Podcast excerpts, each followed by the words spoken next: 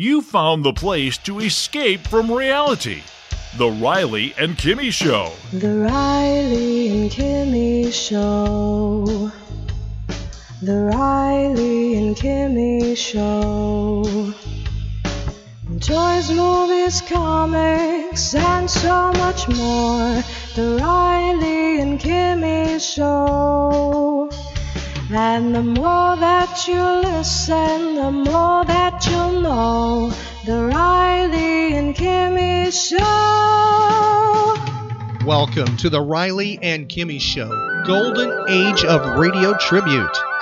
I'm your host, Patrick Riley. After this golden age of radio production, please visit our website, rileyandkimmy.com, for other golden age of radio tributes. Also on our website, daily podcasts that include conversation about nostalgia and retro topics with trivia. Please like our Facebook page and share with your friends. Our daily podcasts are available via iHeartRadio, iTunes, SoundCloud, and on our website and Facebook pages.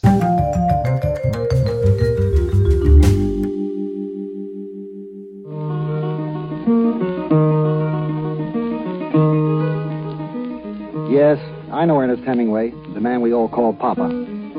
A good drinker, two fisted. Saw him flatten a pestering man in the nightclubs of Broadway. For that, he needed only one fist. Leonard Lyons, the columnist. Hemingway was able to take simple scenes, simple speech, simple language, and to make of it an instrument of feeling. James T. Farrell, author of Studs Lonigan. Certain things always stand out in a man's mind, and a meeting with a man like Hemingway, of course, was something like a sore thumb. I'd always remember it no matter what happened, no matter how long I went on. Sidney Franklin, renowned bullfighter. Meet Ernest Hemingway.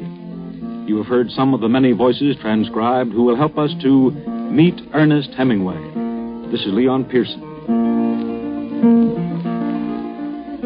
Not all of Hemingway is great, but the part that is great casts a long shadow over most of his fraternity. There are two of him, really the Messrs. Hemingway, or the Honorable Mr. Hemingway, and Hemi, or Papa. One of them received the Nobel Prize, the other stayed home and went fishing. One of them earned the accolade in Stockholm among the greatest authors of our time. The other earned the accolade in Havana of Papa, the man who drinks a daiquiri with rum at double strength, the daiquiri called Papa in his honor. One of these Hemingways was saying last week, I don't want the prize if it's going to cost me a book. And I'm going down the coast for a cruise, and I'll anchor in a cove and get out my writing board, and I'll write good. One man was a man of great stature, mature, composed. The other was a boy still, a rough, impetuous boy. In Stockholm, the Nobel Committee had debated long, some contending the adolescent disqualified the adult. The language of the award carried a thrust, but it carried enough acclaim to take him across the river and onto high ground. This is a quotation. Hemingway's earlier writings display brutal, cynical, and callous sides, which may be considered at variance with the Nobel Prize requirements for a work of an ideal tendency. But on the other hand, he also possesses a heroic pathos, which forms the basic element of his awareness of life, a manly love of danger and adventure, with a natural admiration for every individual who fights the good fight in a world of reality overshadowed by violence and death. Marlon Brando, the actor, one of our country's best, gives us a man who fights the good fight, gives us the old man and the sea, the old man in an apostrophe to his foe, the fish. How do you feel, fish? He asked aloud. I feel good, and my hand is better, and I have food for the night and day. Pull the boat, fish. He did not truly feel good because the pain from the cord across his back had almost passed pain and gone into dullness that he mistrusted. But I have had worse things than that, he thought. My hand is cut a little, and the cramp is gone from the other. My legs are all right. Also, now I've gained on him in the question of sustenance. It was dark now, as it became dark quickly after the sun sets in September. He lay against the warm wood of the bough and rested all that he could. The first stars were out. He did not know the names of Rigel, but he saw it, and he knew soon that they would all be out, and that he would have his distant friends. The fish is my friend, too, he said aloud, and I have never seen or heard such a fish. But I must kill him. I am glad we did not have to try to kill the stars. Imagine if every man must try to kill the moon, he thought. The moon runs away. But imagine if a man each day should have to try to kill the sun. We were born lucky, he thought. Then he was sorry for the great fish that had nothing to eat, and his determination to kill him never relaxed in his sorrow for him. How many people will he feed, he thought. But are they worthy to eat him? No, of course not. There is no one worthy of eating him from the manner of his behavior and his great dignity. I do not understand these things, he thought, but it is good that we do not have to try to kill the sun or the moon or the stars. It is enough to live on the sea and kill our true brothers.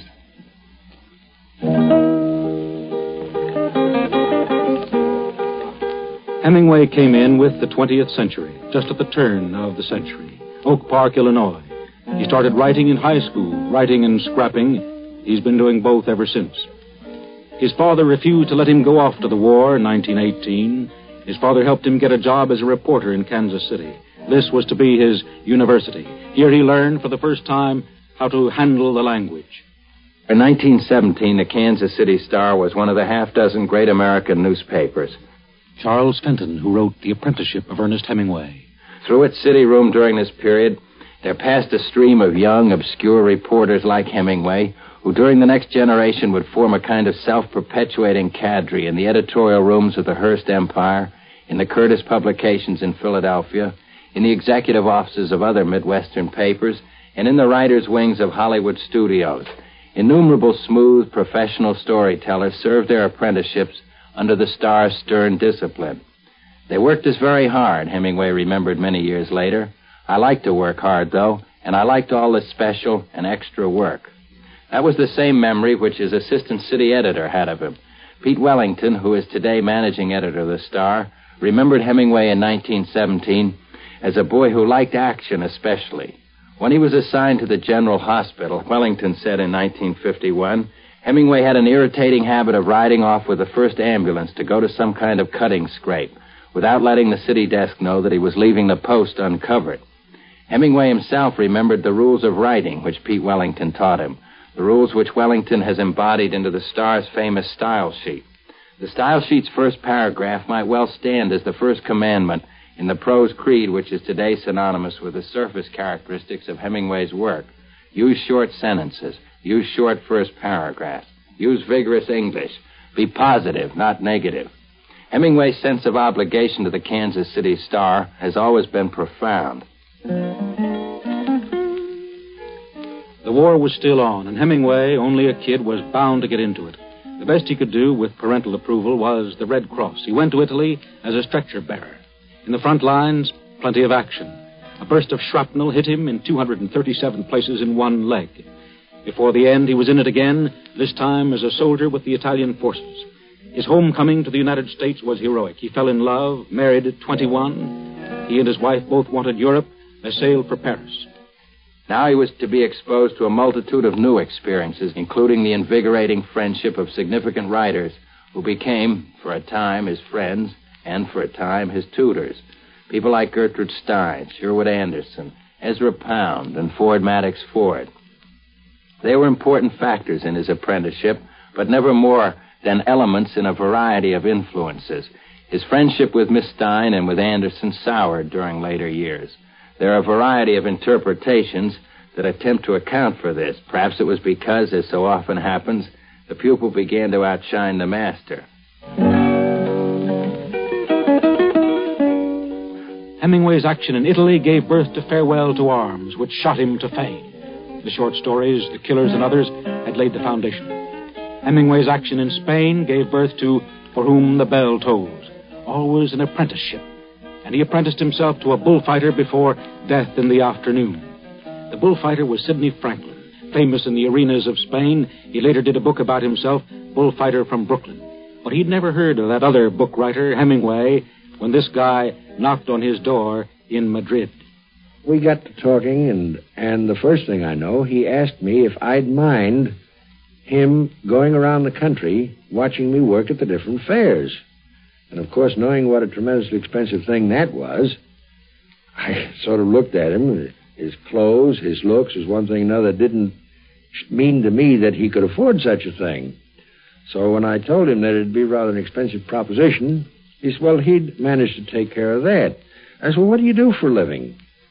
Said, well, uh, I write. I'm an author. And, uh, you're an author?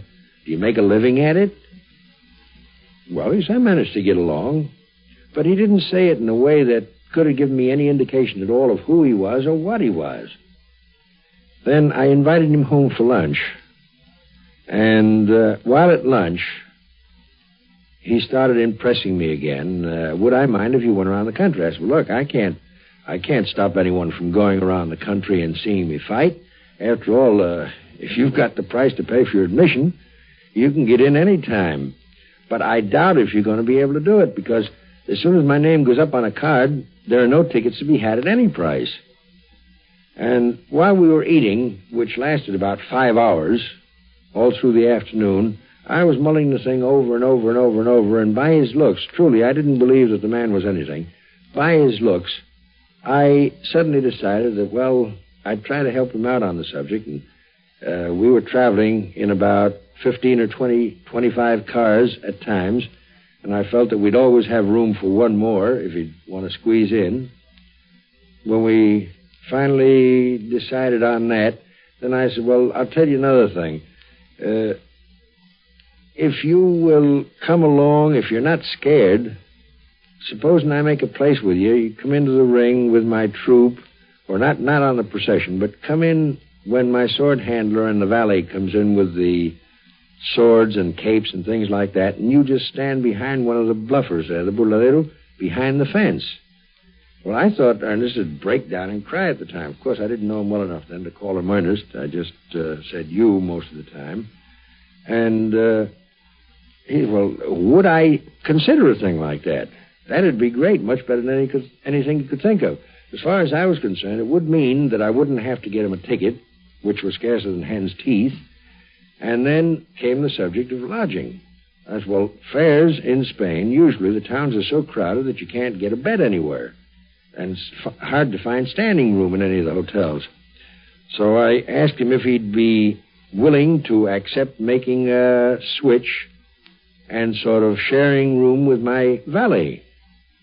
So we made the rounds, and it wasn't until I got back to Madrid after that trip, which lasted about 25 days, that uh, practically on arrival, one of the secretaries from the embassy was waiting at the house for me. And uh, I couldn't understand what she was so upset about, but uh, she insisted that I had been traveling around the country with Ernest Hemingway, and that the ambassador would let me name my own ticket if I would bring Ernest Hemingway to tea that afternoon. Ernest Hemingway? That's my God. Uh, traveling He's been traveling around the country with me. Who is he? Well, he's. Don't you know who Ernest Hemingway is? I said, no, I haven't the slightest idea. Well, uh, impossible, Sidney. I don't believe that you don't know who Ernest Hemingway is. Why, he's the greatest living author there is. Ah, I couldn't take that at all. I, so, I know we had quite a, a tilt about it, and I dashed over to his hotel and found him in, and then, of course, I said, now, wait a minute. Who are you, anyhow? Hemingway became the bronze god of younger men. Here was a man who knew the women of Paris, the bullfighters of Seville, the lions of Africa. To young writers, he was a brave, bristling man who took obscene words off the backhouse wall and put them in print. Hemingway was no Longfellow, kindly, sober, patriarchal, creating kindly, sober village smithies who go to church on Sundays. Hemingway was no Stevenson, hollow chested, dreamy eyed, creating swashbuckling pirates out of his fevered imagination. No, here was a swashbuckling pirate in his own right, living it up and writing it down. That's the way to write, they cried. Live it up so you can write it down. Farrell was one of these, James T., only slightly younger, writing Studs Lonigan with brute realism. Mr. Farrell. Hemingway created a sense of the value of ordinary life around us. This was one of the things I saw, and this is one of the things I felt in his work, and this is one of the ways in which it stimulated me. I was able to see Chicago better, to hear what was said in my Chicago with more appreciation of the American vernacular. He arrived on the American scene with his style and manner perfected and under complete control. As long as human beings live and feel, become entangled with one another, fall in love, and are concerned with their own thoughts and with their own fears and attitudes towards death, there will be in them something that is unstated and unstatable. The quality of suggestiveness in Hemingway's writing has something of the unstated in it in the sense which I have uh, explained it here. He uses a controlled understatement and sometimes a conscious irrelevancy to suggest and to imply the unstated in our feelings, to convey a sense of that which perhaps never can be adequately voiced and put into words. Prior to Hemingway, dialogue was not always used so consciously and in such a perfected way in American writing.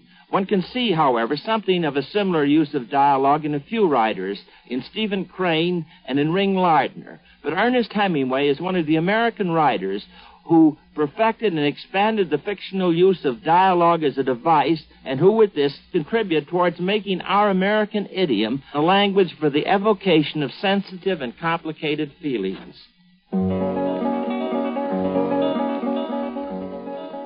Faulkner once said of Hemingway, he has no courage. He's never crawled out on a limb. He's never been known to use a word that might send the reader to the dictionary. While Hemingway's style could be ridiculous, it pushed too far.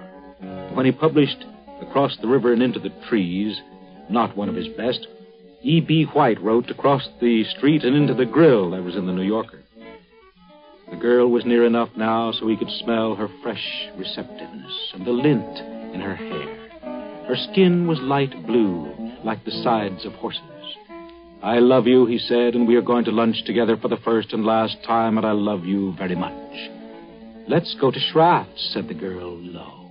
But first I must phone Mummy. She stepped into a public booth and dialed true and well using her finger. Then she telephoned. For Whom the Bell Tolls was a far better book, but the style was still to be parodied. Cornelia Otis Skinner for whom the gong sounds. Robert Jordan was hunching over a rocky ledge now, hanging on by the bristles of his chest. The warm Spanish earth scraped his belly. Robert Jordan could feel a pine cone in his navel. It was a resinous pine cone, the kind they grow. People, Robert Jordan thought, turn out to be people. There's no getting away from that. Sure there isn't. Hell no. He flung some hand grenades into a nosebag, trampling them firmly with his rope-soled shoes.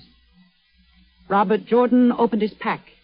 He unlocked the grommet, untied the drawstrings, uncoiled the insulating wire, and tossed the caber. An old man sat at the mouth of the cave, guarding the entrance with a Mauser, a howitzer, a Winchester, and a fly swatter. Salud, camarada, said the old man. Equally, said Robert Jordan, then added, Hola, for good measure. Thou, thou wast of the streetcar? Wast. He's old, Robert Jordan said to himself, and the gypsy's old too, and someday I will be old. But I'm not old yet. Not yet I'm not old.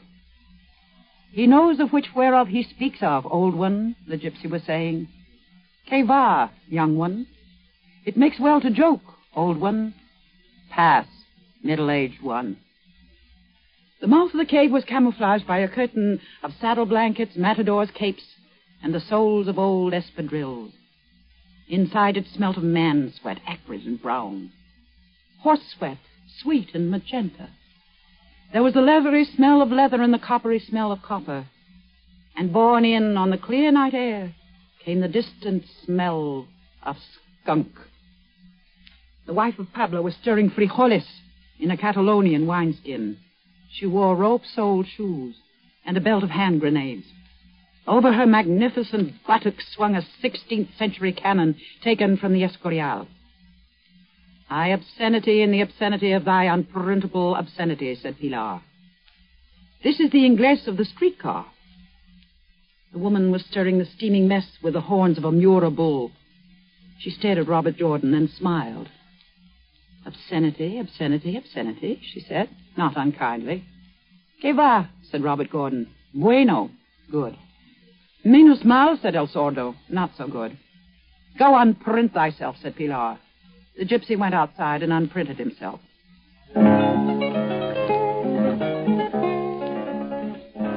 Hemingway did not go to college. He went to war. He did everything young. He fought young, he drank young, he wrote young, and he married young. 1921, and he was only 21, he married Hadley Richardson. 1927, married Pauline Pfeiffer. 1940, married Martha Gellhorn. 1946, Mary Welsh. He was born a Congregationalist, became a Roman Catholic. He is notorious as master of the four letter words. He drinks liquor by the quart. He's off absinthe now, but absinthe used to be his favorite drink.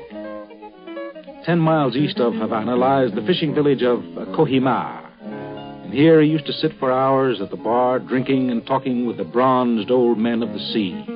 He paid for their beer or rum or cognac and talked to them in Spanish. Mostly he listened. Drinking did not dull his mind. He would drink as much as a quart of gin in an all day session. Out of those bottles and out of those men and out of that brain came the old man and the sea. A social oddity, an eccentric. Is this the way to fame? Should a young man who wants to be famous and write like Hemingway, should he avoid going to college, marry four times, and use profane and obscene language?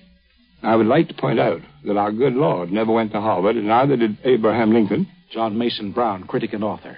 And for that matter, Mr. George Bernard Shaw never went to college. The question of marrying four times would seem to me a matter of natural selection in Mr. Hemingway's business.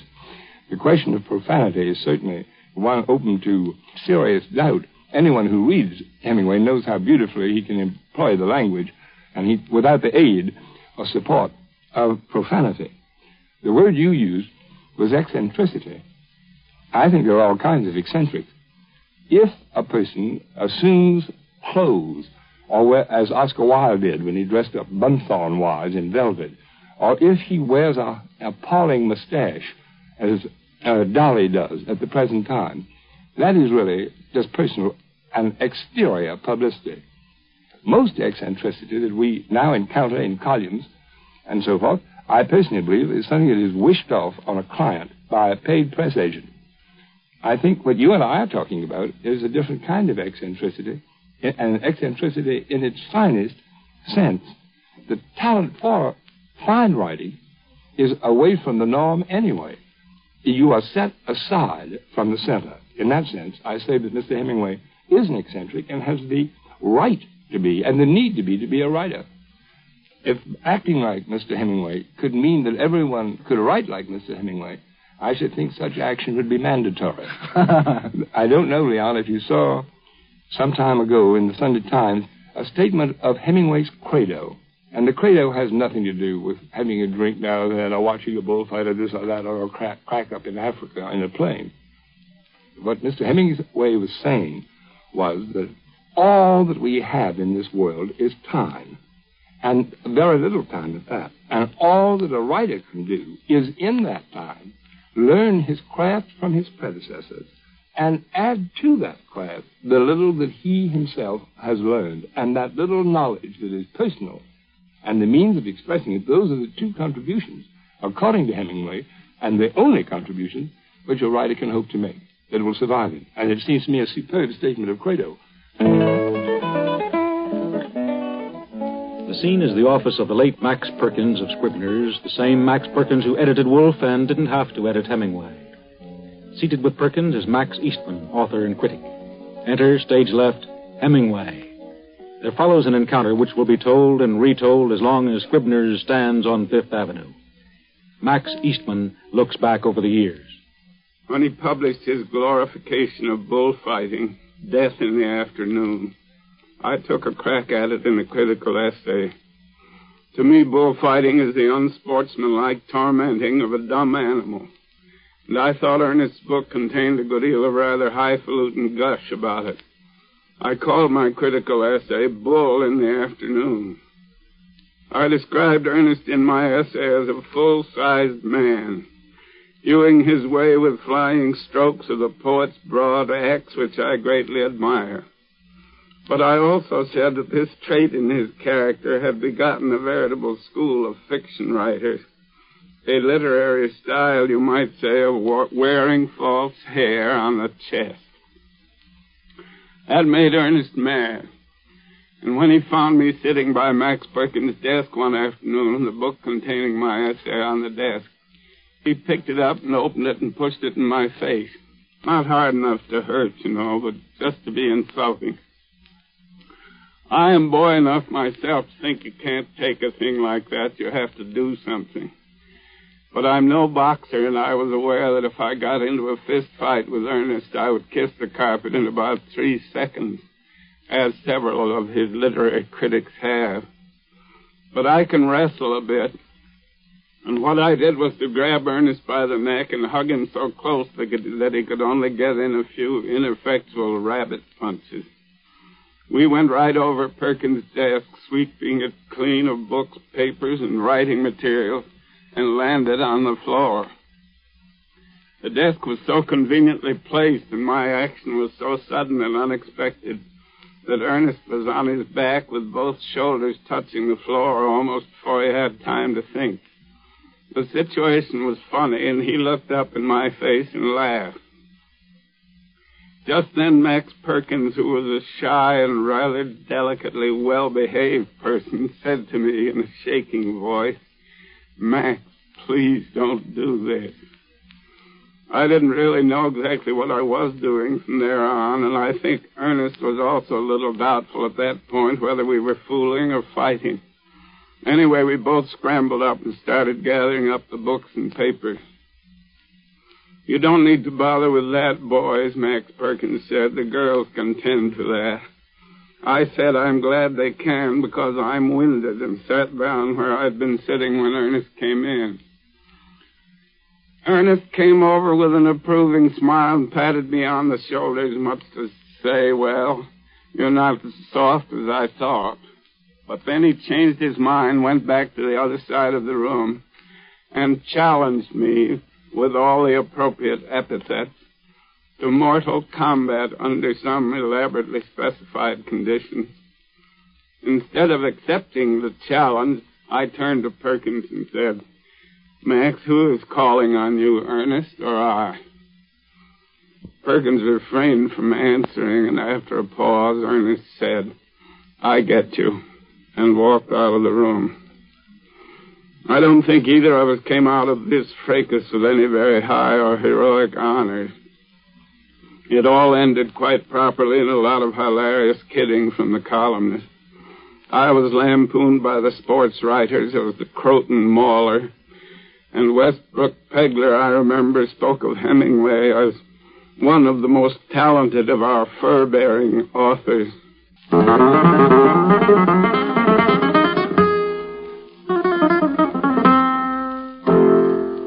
Can the civilized world imagine with composure a great writer today being shot down in a duel? It almost happened to Hemingway. His wife, Mary, got into an argument in Havana with Ted Scott, a journalist, over the succulent qualities of steaks from a lion. She liked lion steaks, he didn't. It was a cocktail party. The argument grew warm, and she called him a stupid British colonial. He's a New Zealander. Well, Scott wrote about the incident. He has a column in the Havana Post. And he was not complimentary to Mrs. Hemingway. Mr. Hemingway telephoned him.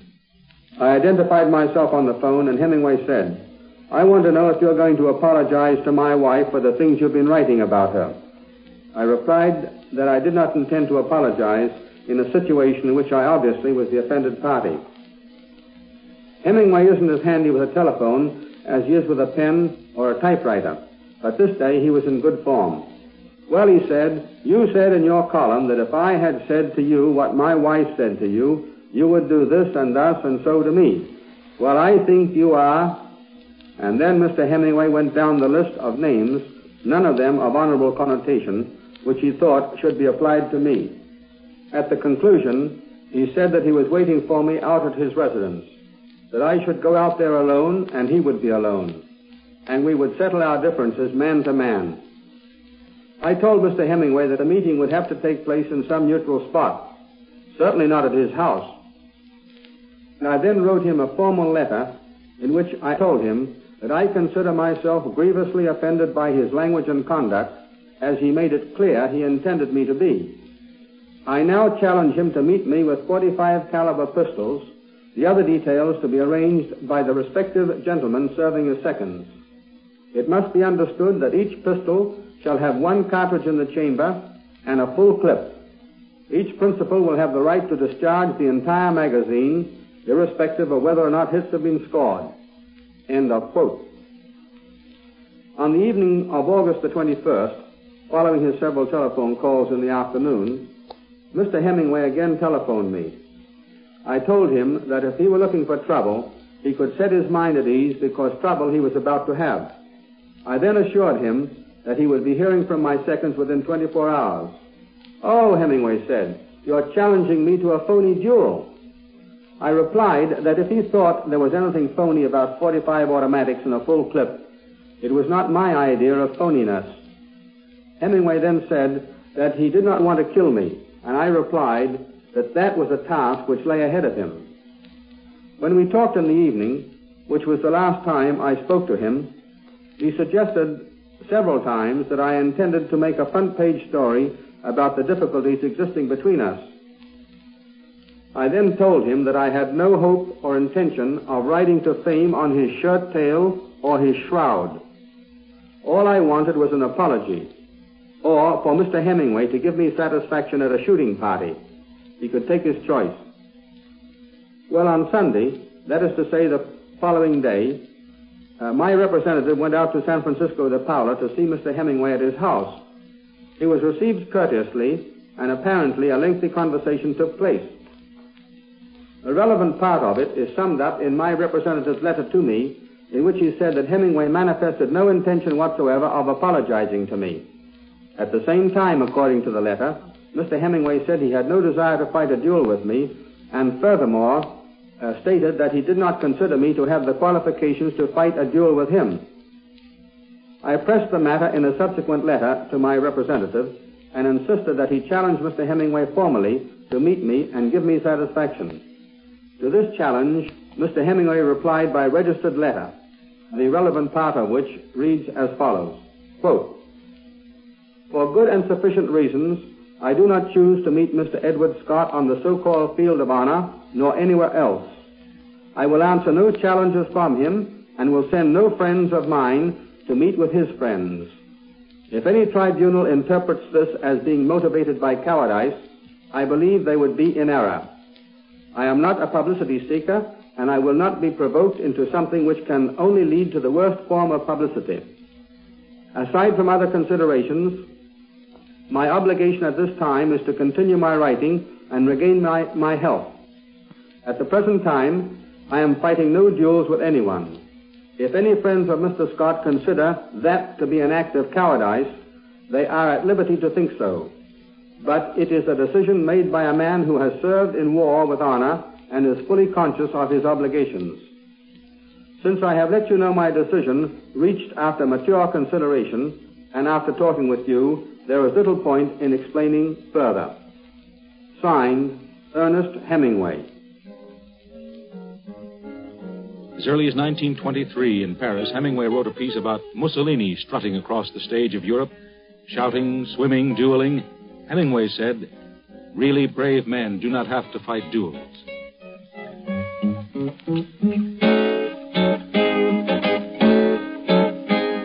We said a moment ago there are two Hemingways. There should be little doubt about that.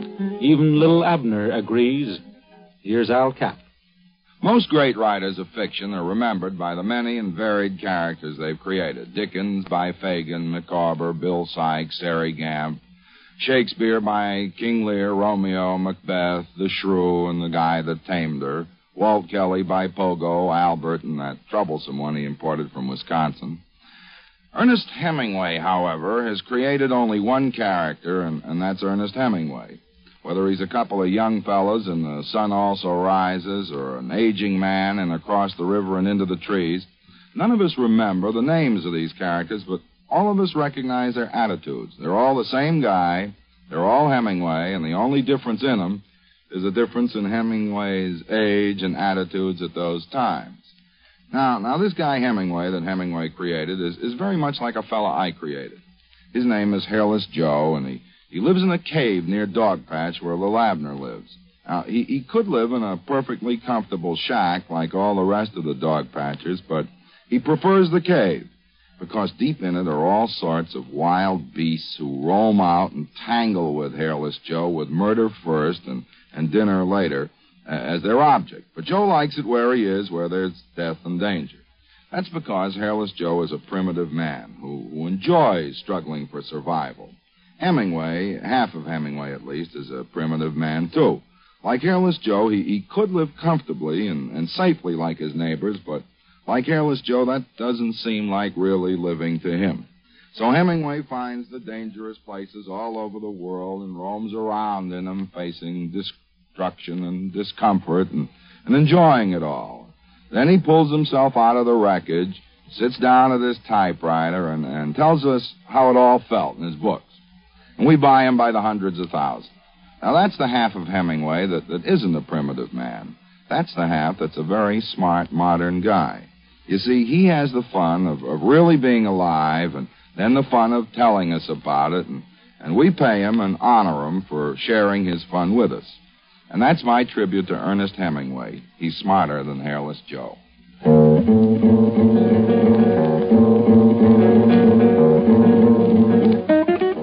Difficult to get next to Hemingway today. He lives in a remote place outside Havana, keeps aloof. As for publicity, he's had it. He told us the other day, I have had too much, especially since the plane crash in Africa. Too much. I have to go to sea to be alone. But those who have known him best and seen him last have clear recollections. Leonard Lyons, the columnist, knows Papa well. Yes, I know Ernest Hemingway, the man we all call Papa. Known him before, during, and after the war years. Three wars. For he's never been one to duck the places of violence, whether it be a battlefield, a fight club, or a bull ring. He considers it part of his work, his education, like his constant travels, for new experiences, for the fuller life which has helped enrich his talents with or without a gun. Once he tried to get John Ringling North to let him work the lions and tigers at the Ringling Circus. Sure, he said, it's always easier to get hot while you're on the lid of a steaming kettle. But somewhere in China one night he was asked what he liked about war, and he said to win it and get it over with and have a bit of peace.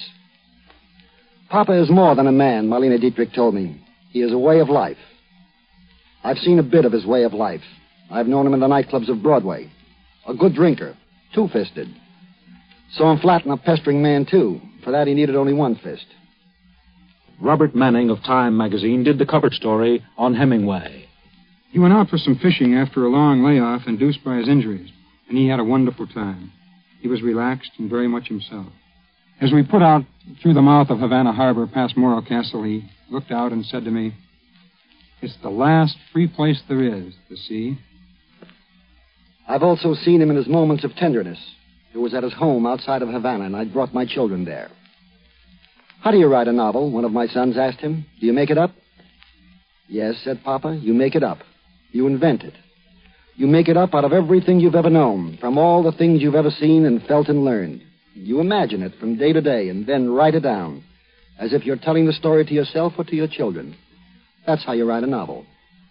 And when he writes, he said, it always is with a feeling that this will be a book which won't have a single word change from the way he would write it if it were the last and only thing he ever would write. A young writer who had a habit of using polysyllables sought his advice. I wouldn't know how to advise a young writer, said Hemingway, but in your case, I'd make believe that the words were to be tattooed on a person. That should make you cut them short and to the point.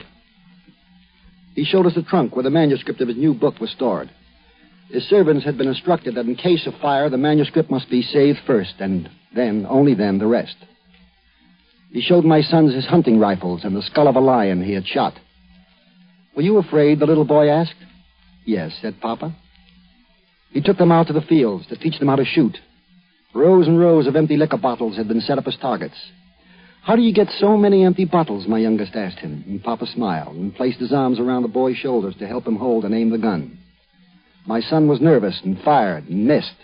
Look, said Hemingway, you've got to shoot as if it's going to kill you if you don't kill it. He talked to the boy softly, gently.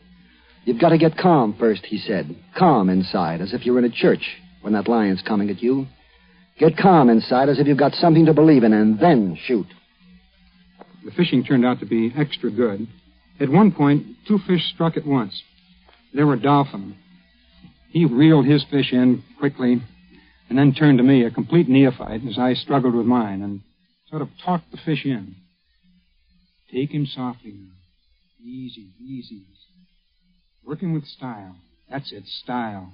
Bring the rod up slowly. Now reel in fast. Suave, suave. With style.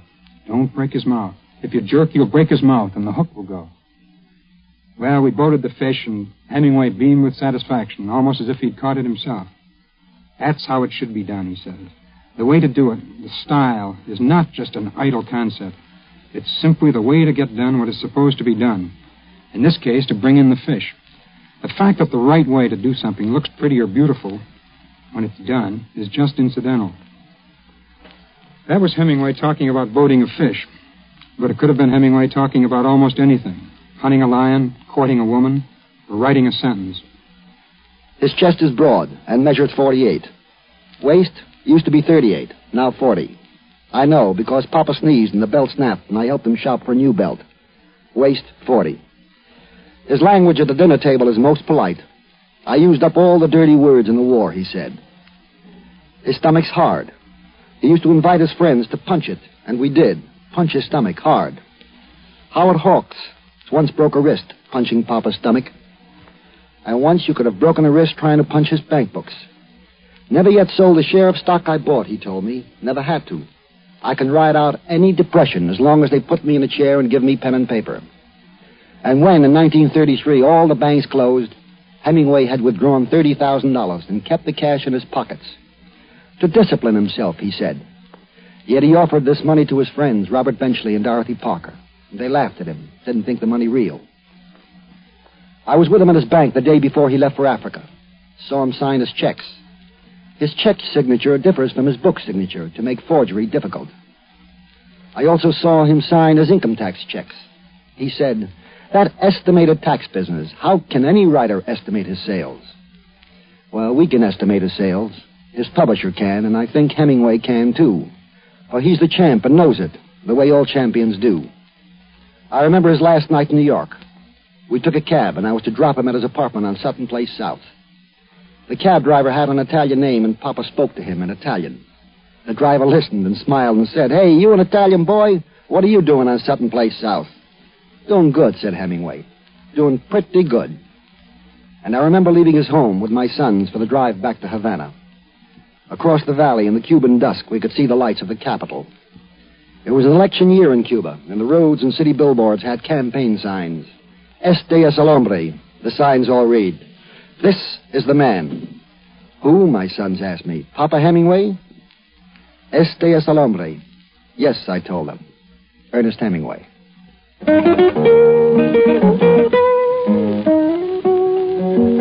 Hemingway, it was not important that the man triumphed over the bull or the fish triumphed over the man. What was important was the way it was done, the good fight fought with style.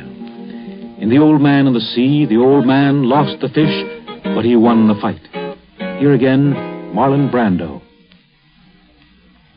The old man could hardly breathe now, and he felt a strange taste in his mouth. It was coppery and sweet, and he was afraid of it for a moment. But there was not much of it. He spat into the ocean and said, Eat that galanos and make a dream you've killed a man. He knew he was beaten now, finally, and without remedy. And he went back to the stern and found the jagged end of the tiller would fit into the slot of the rudder well enough for him to steer. He settled the sack around his shoulders and he put the skiff on her course. He sailed lightly now, and he had no thoughts or feelings of any kind. He was past everything now, and he sailed his skiff to make his home port as well and as intelligently as he could. In the night, the sharks hit the carcass as someone might pick up crumbs from a table. The old man paid no attention to them and did not pay any attention to anything except steering. He only noticed how lightly and how well the skiff sailed now that there was no great weight beside her. She's good, he thought. She's sound and not harmed in any way except for the tiller. That's easily replaced. He could feel he was inside the current now, and he could see the lights of the beach colonies along the shore, and he knew where he was now, and it was nothing to get home. The wind is our friend, anyhow, he thought. And then he added, sometimes. And the great sea with our friends and our enemies, and bed, he thought. Bed is my friend. Just bed, he thought. Bed will be a great thing. It is easy when you're beaten, he thought. I never knew how easy it was. And what beat you, he thought? Nothing, he said aloud. I went out too far. When he sailed into the little harbor, the lights of the terrace were out, and he knew everyone was in bed. The breeze had risen steadily, and the wind was blowing strongly now. It was quiet in the harbor, though, and he sailed up onto a little patch of shingle below the rocks. There was no one to help him, so he pulled the boat up as far as he could, and he stepped out and made her fast to a rock. He unstepped the mast and furled the sail and tied it, and then he shouldered the mast and started to climb. It was then that he knew the depth of his tiredness. He stopped for a moment and looked back and saw in the reflection of the streetlight the great tail of the fish standing up well behind the skiff's stern. He saw the white naked line of his backbone and the dark mass of the head with the projecting bill, and all the nakedness between. He started to climb, and at the top he fell and lay for some time with the mast across his shoulder. He tried to get up, but it was too difficult, and he sat there with the mast on his shoulder and looked at the road. A cat passed on the far side, going about its business, and the old man watched it. Then he just watched the road. Finally, he put the mast down and stood up. He picked the mast up and put it on his shoulder and started up the road. He had to sit down five times before he reached the shack. Inside the shack, he leaned the mast against the wall. In the dark, he found a water bottle and took a drink. Then he lay down on the bed. He pulled the blanket over his shoulders, then over his back and his legs. And he slept face downwards on the newspapers with his arms out straight and the palms of his hands up. In its own fashion, The Old Man and the Sea is as nearly faultless as any short novel of our times. Malcolm Cowley, author and critic, leading expert on Hemingway. The story is classical in spirit. If we think of classical as a term applied to those works in all fields that accept limitations of space, subject, and treatment, while trying to achieve faultlessness within the limitations. Works that are Greek temples rather than Gothic cathedrals. As bare and simple as it seems to be, with only three characters, including the fish, it implies a classical system of rewards and punishments. The lonely old man, whose only moral support was his sense of calling as a fisherman, broke the rules of his calling by going out too far.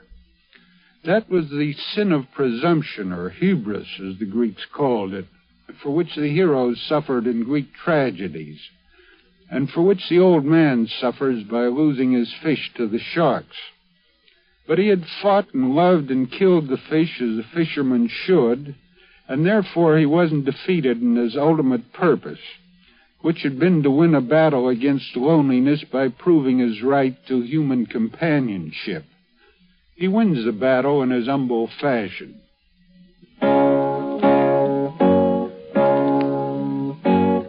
When the cable came to San Francisco de Paula, outside Havana, of the Nobel Award, Hemingway was proud but troubled. What would this do to the new book? When a writer's got hold of something, he has to keep going, he said. This was one reason, as well as the injuries, he didn't go to Stockholm. But in a speech of acceptance, he wrote and spoke his credo members of the Swedish Academy, ladies and gentlemen. Having no facility for speech making and no command of oratory, nor any domination of rhetoric, I wish to thank the administrators of the generosity of Alfred Nobel for this prize. No writer who knows the great writers who did not receive the prize can accept it other than with humility. There is no need to list these writers. Everyone here may make his own list according to his knowledge and his conscience. It would be impossible for me to ask the ambassador of my country to read a speech in which a writer said all of the things which are in his heart. Things may not be immediately discernible in what a man writes, and in this sometimes he is fortunate. But eventually they are quite clear, and by these and the degree of alchemy that he possesses, he will endure or be forgotten. Writing at its best is a lonely life. Organizations for writers palliate the writer's loneliness, but I doubt if they improve his writing. He grows in public stature as he sheds his loneliness, and often his work deteriorates. For he does his work alone, and if he is a good enough writer, he must face eternity, or the lack of it, each day. For a true writer, each book should be a new beginning where he tries again for something that is beyond attainment.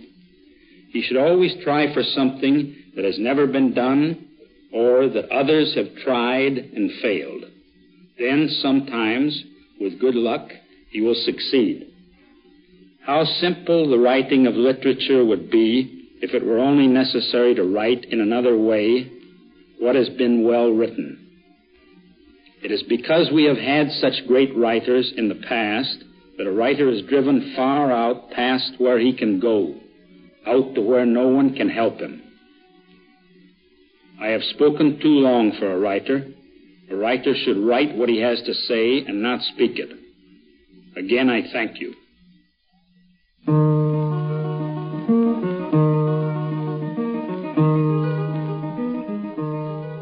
Today, 30 years after he began, Hemingway is still writing. He's writing now, as he's written before, things to be understood more deeply than he can understand. I don't expect to live, he says, beyond another five years, and I have to hurry.